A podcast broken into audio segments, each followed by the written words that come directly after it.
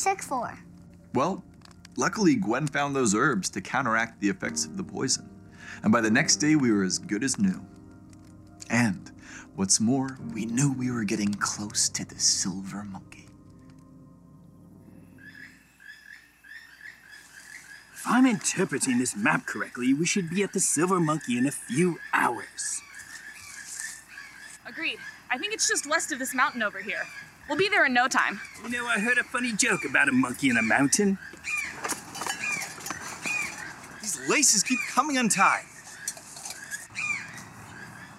This under the tunnel?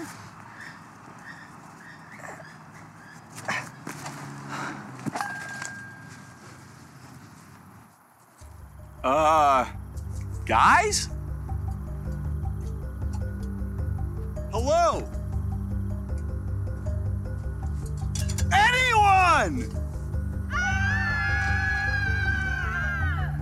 Oh no. Okay, okay.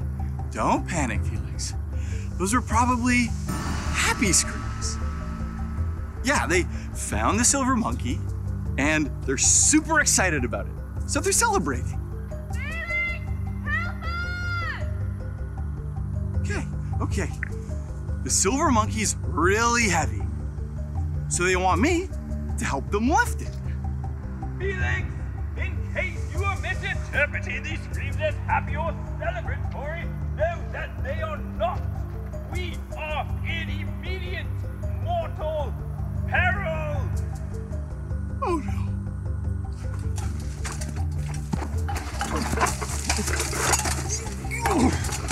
Is that It's quicksand! We didn't look where we were going. We were focusing too hard on the map. Okay, hold on. I'm gonna get you out.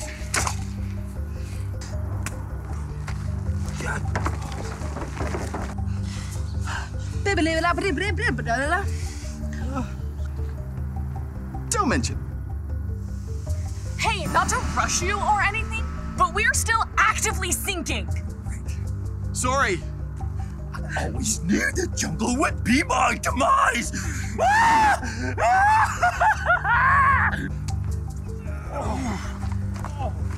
Well done, my boy.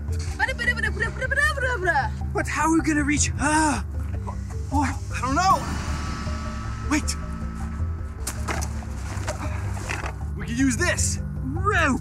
An explorer's best friend. Brilliant, my boy. Ready? Anytime! One, two, three. A little more. Come on!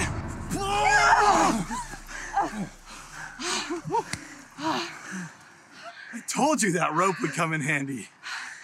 I'll never make fun of you overpacking again.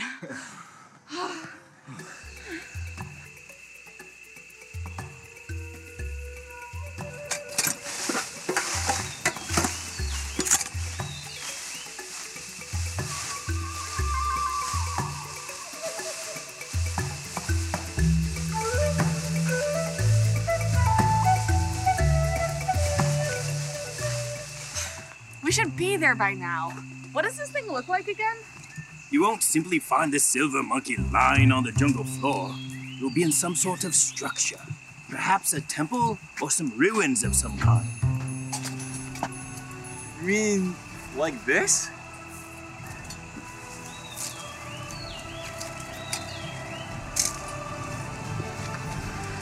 Whoa.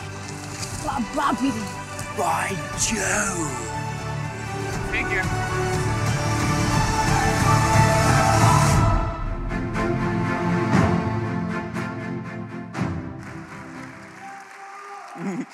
Good morning, Calvary Church. It is so good to be with you this morning. I love those videos, those characters. Pretty classic. Um, my name is Josh, and I am the middle school pastor here at Calvary Church, and I have the privilege to share with you guys today. So, our theme this week was legend. What comes to mind when you hear the word legend?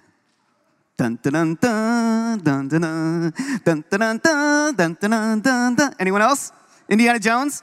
Who's been on the ride at Disneyland, Indiana Jones? Okay, that's a pretty epic adventure, right? There are so many great stories, there's so many great adventures um, throughout our culture. If you watch in movies or read books, uh, one of them is Indiana Jones, a classic. Dr. Jones is always pursuing legendary treasures and going to exotic places. Uh, there's Chronicles of Narnia, the four kids that are exploring this new world of Narnia. They're trying to find Aslan, they're trying to defeat the White Witch. Um, what about the Lord of the Rings? Epic tale of Frodo having this incredible task of destroying this powerful ring in Mount Doom. And then there's Elf, right? Elf, Buddy the Elf, has an epic adventure traveling to New York City. I passed through the seven levels of the candy cane forest, through the sea of swirly, twirly gumdrops, and then I walked through the Lincoln Tunnel. Classic adventure, right? I love adventures, they draw you in. You want to be a part of these adventures. And that's exactly what we talked about this week. Okay, raise your hand if you've been on an adventure in your life. Maybe you went hiking, camping. Uh, last year, I had the opportunity to go backpacking through Kings Canyon up in the Sequoias, and it was definitely an adventure. It was so tough. Um, don't let the smiles fool you of me and my friends carrying these giant backpacks hiking up over 9,000 feet, miles and miles. It was so tough. I was tired. We got lost. I was attacked by mosquitoes. I was afraid of bears. I had to go to the bathroom in the forest. All these things.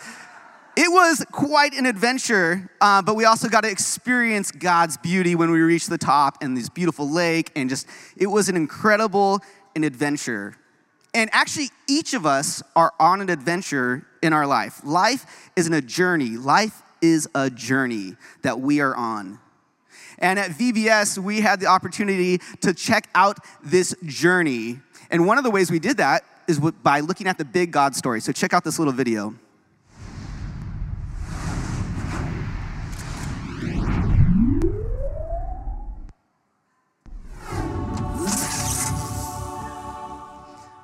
It was so cool that we were able to look at this big God story. We were talking about David in the Old Testament and God's desire to be in relationship with, with us, and then all the way they talking about Jesus in the New Testament, and then talking about how our lives connect to God's big story. And it was so cool to look at that.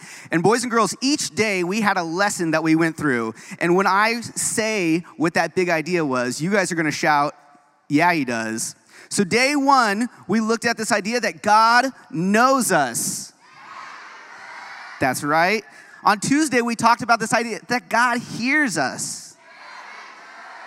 And then on Wednesday, God comforts us. And on Thursday, God forgives us.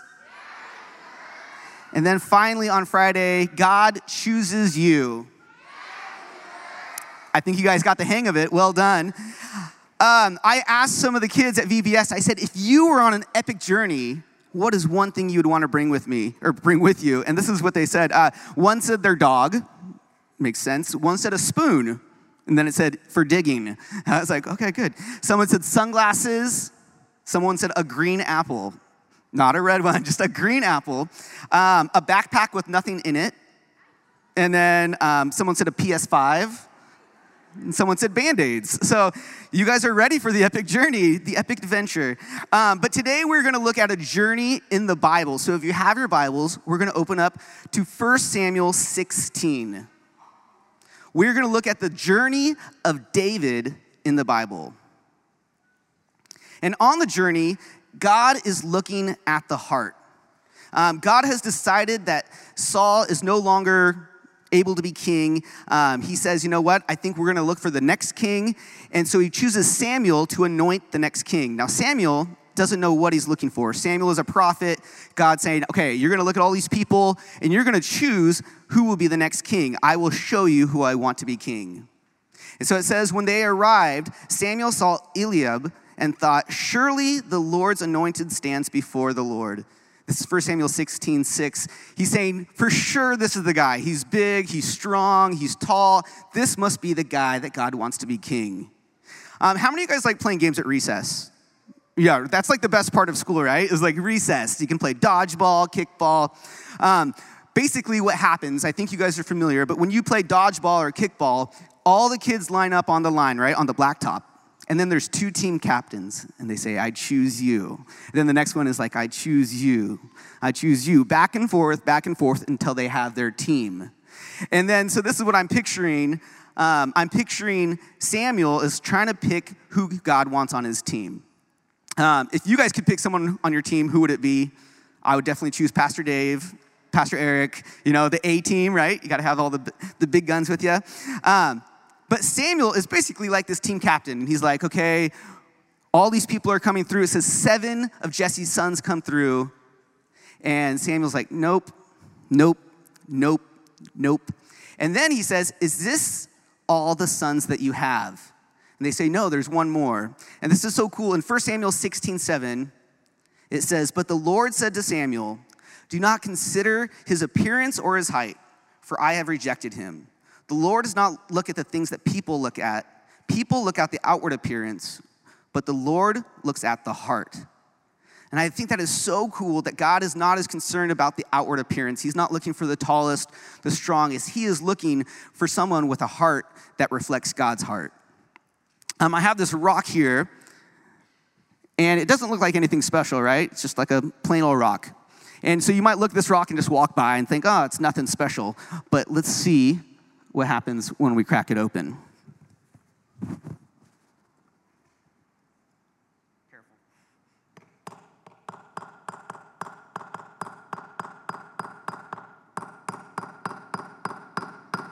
We'll get there.